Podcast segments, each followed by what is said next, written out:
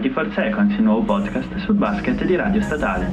You hear that crowd, yeah, your name is your time, bro. Man of the people, what they in line for. Main attraction, remember when I was sideshow. And waiting for something to go viral. Buon pomeriggio a tutti e ben ritrovati a 24 Seconds. Qui con voi come sempre Andrea Daverio. Ciao Spergo. Siamo arrivati alla fine della stagione regolare, che è finita con qualche sorpresa e possiamo finalmente darvi quello che è il tabellone. Per ora completo a metà in quanto mancano ancora i play-in, però nel giro di una settimana avremo il vero e completo tabellone. E avremo già anche le prime partite, perché sabato sera comincerà già il primo turno. Partiamo dall'est. Est che ha visto decidersi la corsa al primo posto in favore di Philadelphia, nonostante nell'ultima settimana abbia avuto qualche problema e ora può sedersi comodamente in questi pochi giorni che a quanto pare rimangono ad aspettare il proprio avversario ai play-in. Tra l'altro riguardo a Philadelphia, non so se avete notato, quella maestosa collana che indossava Embiid nell'ultima partita, con scritto il, il, nome della squadra col logo, che a quanto pare è una tradizione che vede che la collana venga assegnata al giocatore più importante per la squadra e che essa infonda energia positiva nella squadra che sta giocando. Non sappiamo se sia vero o no, però in queste partite ha funzionato in quanto hanno raggiunto l'ambito primo posto guardando indietro nel tempo direi proprio che quella collana non funziona visto che Philadelphia non ha mai raggiunto alla fine le finals negli ultimi anni Dietro di loro troviamo i Brooklyn Nets che ci hanno provato fino alla fine a impensierirli al primo posto, ma devono accontentarsi del secondo. Però diciamo che i Brooklyn Nets saranno parecchio contenti in quanto hanno finalmente visto ritornare in campo per la prima volta dopo tre mesi tutti e tre i Big Three titolari. Tra l'altro, da sottolineare le prestazioni di Irving quest'anno. Irving che ha concluso con un 50-40-90, ovvero più del 50% dal campo, più del 40% 90% da 3 e più del 90% al tiro libero. Percentuali che solo 9 giocatori nella storia sono riusciti a raggiungere e solo 3 giocatori, ovvero Bird, Curry e il compagno Durant, sono riusciti a mettere insieme con più di 25 punti di media partita. Al terzo posto invece troviamo i Milwaukee Bucks che nell'ultima settimana hanno fatto registrare una vittoria contro Miami che voi direte non è nulla di che, ma che in realtà è molto importante in quanto Miami sarà la prossima avversaria dei Milwaukee Bucks ai playoff, in quanto Miami si è dovuta arrendere nella corsa per il quarto posto ai New York Knicks e agli Atlanta Hawks arrivando addirittura sesta, che per quanto visto l'anno scorso è una delusione, ma che in realtà li rende abbastanza contenti in quanto sono riusciti a evitare i play-in. Al quarto posto invece troviamo i New York Knicks, autori di una super stagione, coronata con questo quarto posto insperato, che se la dovranno vedere con gli Atlanta Hawks, arrivati appena sotto e con un record completamente identico. Bisogna però sottolineare che nelle partite tra queste due squadre i New York Knicks hanno vinto ogni singola partita, ma come ha detto l'allenatore questo conta ben poco, perché i playoff sono tutti un'altra cosa. Da sottolineare che a New York c'è una grande attesa per questi playoff che vedranno la squadra dopo ben 8 anni partecipare e addirittura i biglietti per questa serie contro Atlanta hanno un prezzo ben tre volte superiore rispetto ai biglietti dei Brooklyn Nets, nonostante questi ultimi abbiano i Big 3. Beh, diciamo che c'è anche un lievissimo tasso di entusiasmo lievemente diverso tra le due squadre, perché come hai detto tu, in quelli di New York i playoff erano ormai un sogno che però Coach Thibodeau con la sua squadra è riuscito a riportare nella metà, diciamo, più storica della Grande Mela.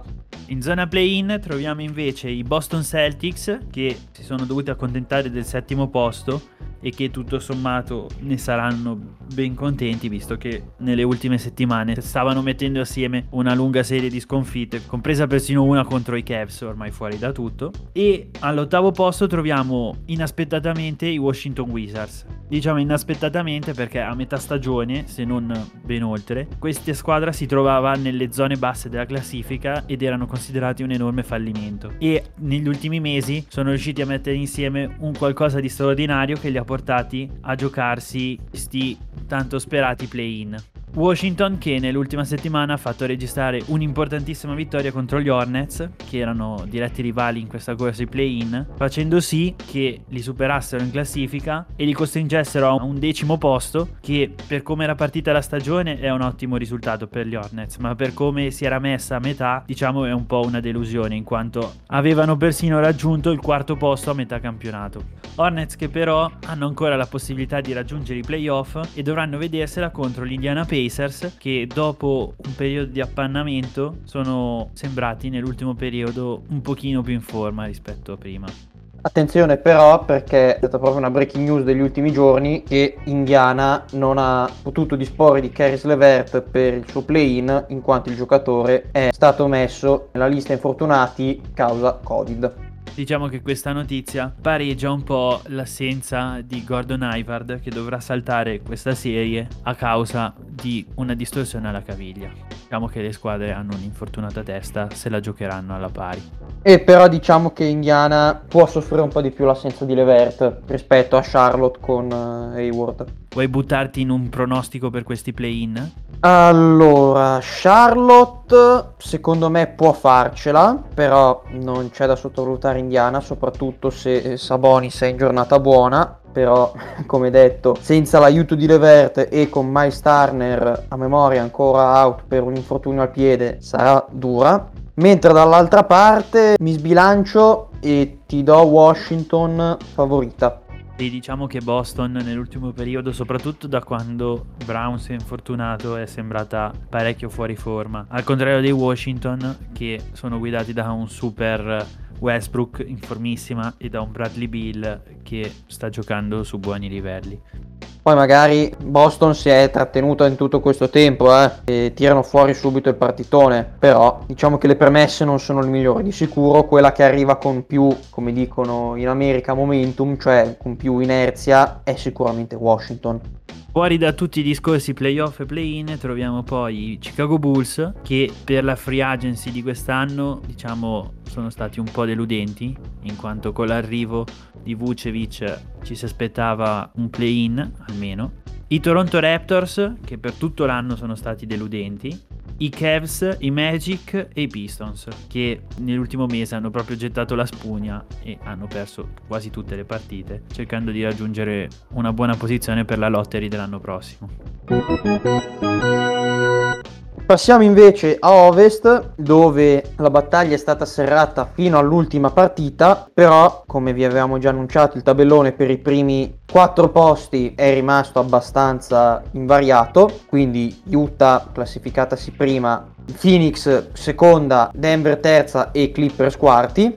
Tra l'altro Phoenix può festeggiare perché coach Monty Williams ha ricevuto il premio di coach of the year dall'associazione allenatori, quindi sicuramente un motivo d'orgoglio per lui che si è ritrovato in mano una squadra che negli anni scorsi era quasi fatiscente se così vogliamo dire e oltre ovviamente all'apporto di Chris Paul ha saputo ritirarsi su e poi dal quinto al settimo posto troviamo tre squadre in completa parità che però ovviamente a causa dei diversi record fatti tra scontri diretti e tutto hanno visto un'esclusa e quindi passata ai play-in e le altre due direttamente ai playoff. Le due qualificate ai playoff sono Mavericks e Blazers mentre la squadra che è classificata ai play-in sono i Los Angeles Lakers e tra l'altro è nato un po' di complottismo negli ultimi giorni perché secondo molti tutti sia i Clippers che anche probabilmente Denver in queste ultime settimane hanno fatto di tutto per evitare i Lakers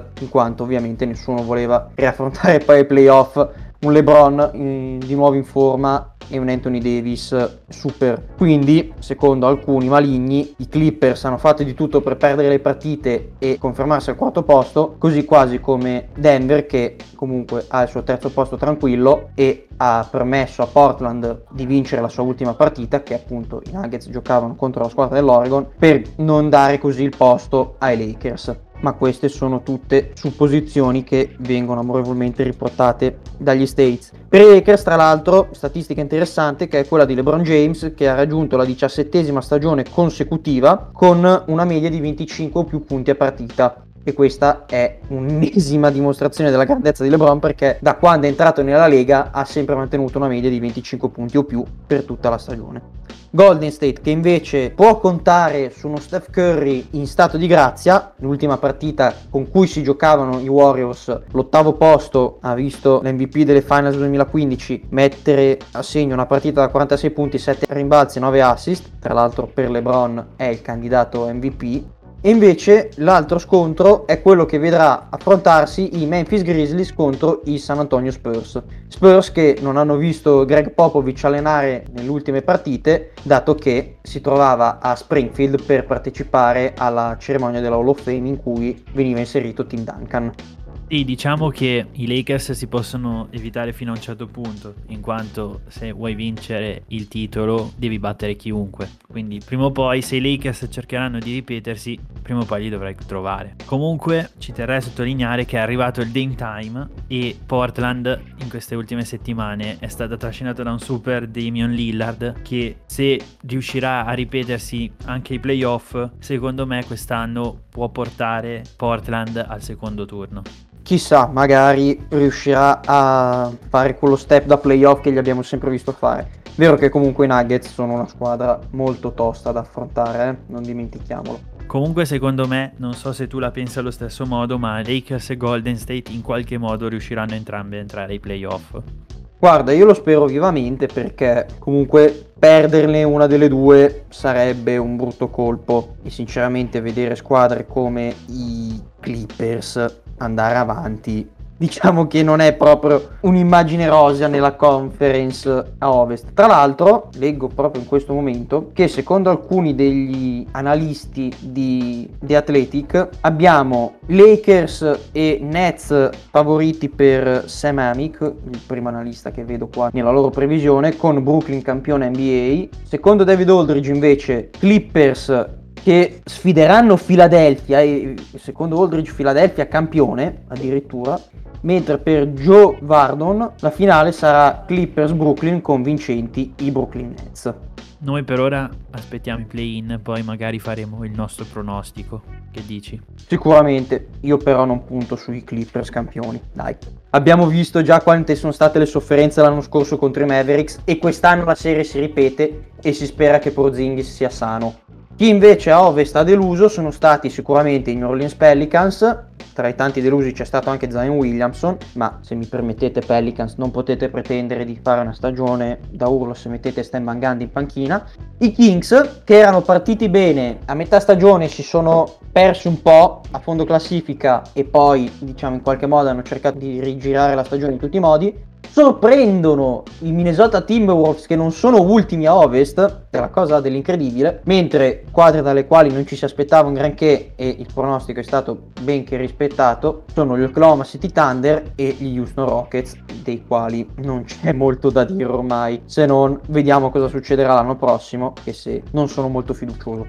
Come vi abbiamo detto, nel weekend ci sono state sì la fine della regular season, ma c'è stata anche la celebrazione della classe 2020 della Hall of Fame e come vi abbiamo detto Greg Popovich ha scelto di presenziare all'inserimento di Tim Duncan piuttosto che seguire l'ultima partita degli Spurs. Tra l'altro Duncan nel suo discorso ha detto non posso parlare di Pop perché se no mi picchia. Però ovviamente poi il grande rispetto che ha nutrito per il suo allenatore è venuto fuori e nella parte finale del suo discorso ha elogiato tutto il grande lavoro che ha fatto a San Antonio in questi anni Altro giocatore che ha celebrato la sua induction è stato Kevin Garnett, che ovviamente ha celebrato a modo suo con un po' di trash talking. Infatti, la prima cosa che ha detto nel suo discorso è stata: Mi è stato detto di fare questo discorso per primo, perché così almeno permetto a tutti gli anziani che sono qui presenti stasera di potermi seguire prima di andare a letto specialmente a Bill Russell, ovviamente risate a non finire per tutta la Hall of Fame.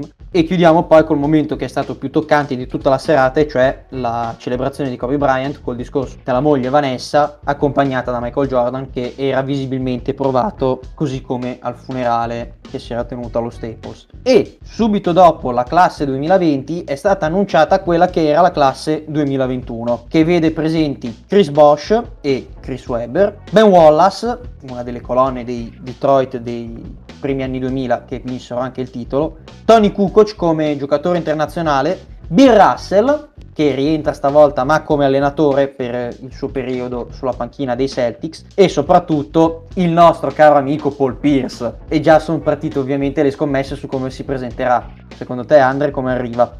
Guarda, non saprei. Mi auguro non come l'abbiamo visto con prostitute, erba e tutto quanto. Anche se devo dire che sarebbe abbastanza iconico come cosa, cioè nessuno lo farebbe mai a parte lui.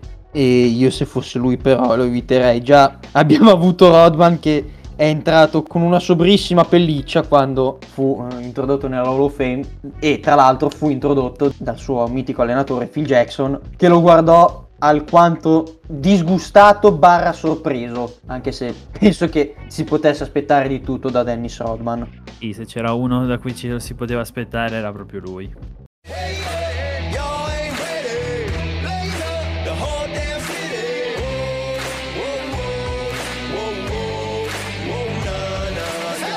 Spostiamoci adesso ad altri playoff già cominciati, ovvero i playoff del campionato italiano playoff del campionato italiano che hanno già ben tre serie che si sono decise con un diretto 3-0 e sono la serie tra Milano e Trento, come ci si poteva aspettare, la serie tra Brindisi e Trieste, che ha visto una gara 2 finire con un nettissimo 86 a 54, una schiacciante vittoria per i pugliesi e la serie Virtus e Treviso finita anche quella 3-0 con un'ottimissima prestazione di Paiola in gara 3 da 25 punti. Unica serie che è ancora aperta e che si trova sul risultato di 2-1 è quella tra Venezia, che al momento si trova in vantaggio su Sassari. Sì, Venezia che tra l'altro in gara 3 non è pervenuta, perché sembrava proprio rimasta a taliercio. Sassari ha fatto letteralmente tutto ciò che voleva e diciamo anche un bel modo per celebrare la fine della sospensione di coach Gianmarco Pozzecco. Partita che tra l'altro è passata più in rassegna per la mezza rissa che c'è stata tra le due squadre all'intervallo e che ha visto principali protagonisti in Marco Spissu e Mitchell Watt, anche se non si è ben capito quale fosse il vero motivo. Mentre per le altre serie, hai detto bene, Brindisi Trieste, dominio dei pugliesi, se non in gara 3 dove comunque l'Allianz ha cercato in tutti i modi di portarla avanti, ma sfortunatamente non c'è riuscita. Così come ha cercato di fare l'Aquila, ma purtroppo un problema in tutta la serie contro Milano per Trento è stato quello delle scarse percentuali da 3, nonostante comunque in gara 3 Trento abbia cercato in tutti i modi di alzare il livello fisico e giocare a modo suo,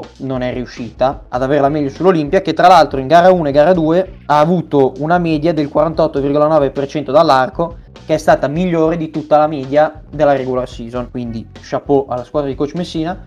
Mentre per Treviso, anche loro sono tornati al Palaverde col coltello tra i denti per cercare di allungare la serie fino a gara 4, ma sfortunatamente nelle due gare che si sono disputate alla Virtus Arena hanno avuto la mancanza di David Logan e Dwayne Russell che erano quasi non pervenuti sia in gara 1 che in gara 2, mentre invece dobbiamo segnalare un grande Christian Mekowulu che ha fatto una super gara 2. E con queste news sui playoff non ci resta che darvi appuntamento alla prossima settimana per vedere come si saranno evolute le serie e chi sarà un passo più vicino al titolo. Un saluto da Andrea Daverio e da Lauri Sperego. Alla prossima. A settimana prossima.